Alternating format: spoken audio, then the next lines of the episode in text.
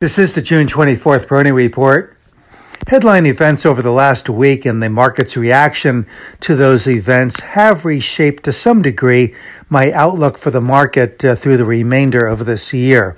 Not in a greatly material way, but in more subtle tones. For instance, with respect to market psychology, we might uh, see that uh, the the uh, changeover from optimism to euphoria uh, will be could be suspended, uh, maybe until later this year, maybe until next. But I think that's a good thing, really, because it does underscore the market's ongoing ability to police its excesses on an ongoing basis with rotational corrections. And as I mentioned, these rotational consolidations that we see in themes and sectors are really um, effective in as much as addressing some of these shorter term price and sentiment excesses. So the need for or the likelihood of a steep and sustained decline, something in the order of 10 to 20 percent that some uh, market analysts have been talking about here in recent uh, days, I think is less likely. Uh, in, in fact, uh, this could uh, really help to base build more, to fortify support further, and to really provide even a more significant launching pad to higher levels at some point uh, later this year or even later this summer. The uh, Dow now stands about 18% or so from my ultimate objective of 40,000. But as I have mentioned, I intend to uh, revise that target uh, upwardly.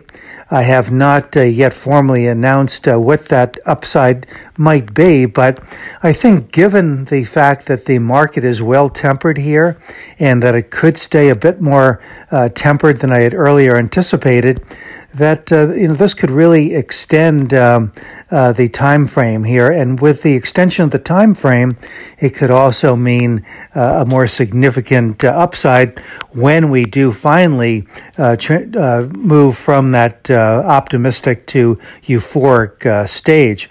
And I think that that will happen, but for now, we're seeing really good breadth in terms of the uh, sector participation, theme participation. Uh, we're seeing the uh, momentum stocks uh, coming back into the leadership fold nicely once again, while some of the traditional cyclicals are consolidating. I mean, this really is kind of uh, textbook. So uh, the calls here recently for a, a big decline, I think uh, may not uh, happen here on a timely basis, and I don't think that um, the best thing is to be too focused or overly uh, concerned about that. The big picture, I think, for the market is still substantially higher, and I think that the ultimate uh, upside is uh, beyond the 18% that I'm currently uh, forecasting. It could be substantially above that uh, area.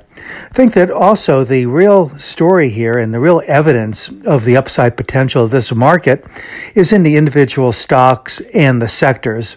And the way that once again, uh, even after a correction, stocks and sectors in these longer term core leadership categories seem to just uh, be regenerating these cup and handle formations in numerous cases. And these cup and handle formations tend to indicate a longevity sustainability, durability, elasticity of the trend. So certainly something that is very welcome and that is evident not just in a particular sector or theme, but in many. This is Gene Peroni at Peroni Portfolio Advisors. All expressions and views presented on this podcast are the opinion of the commentator and may be subject to change. AAM makes no recommendation as to the suitability of any investment.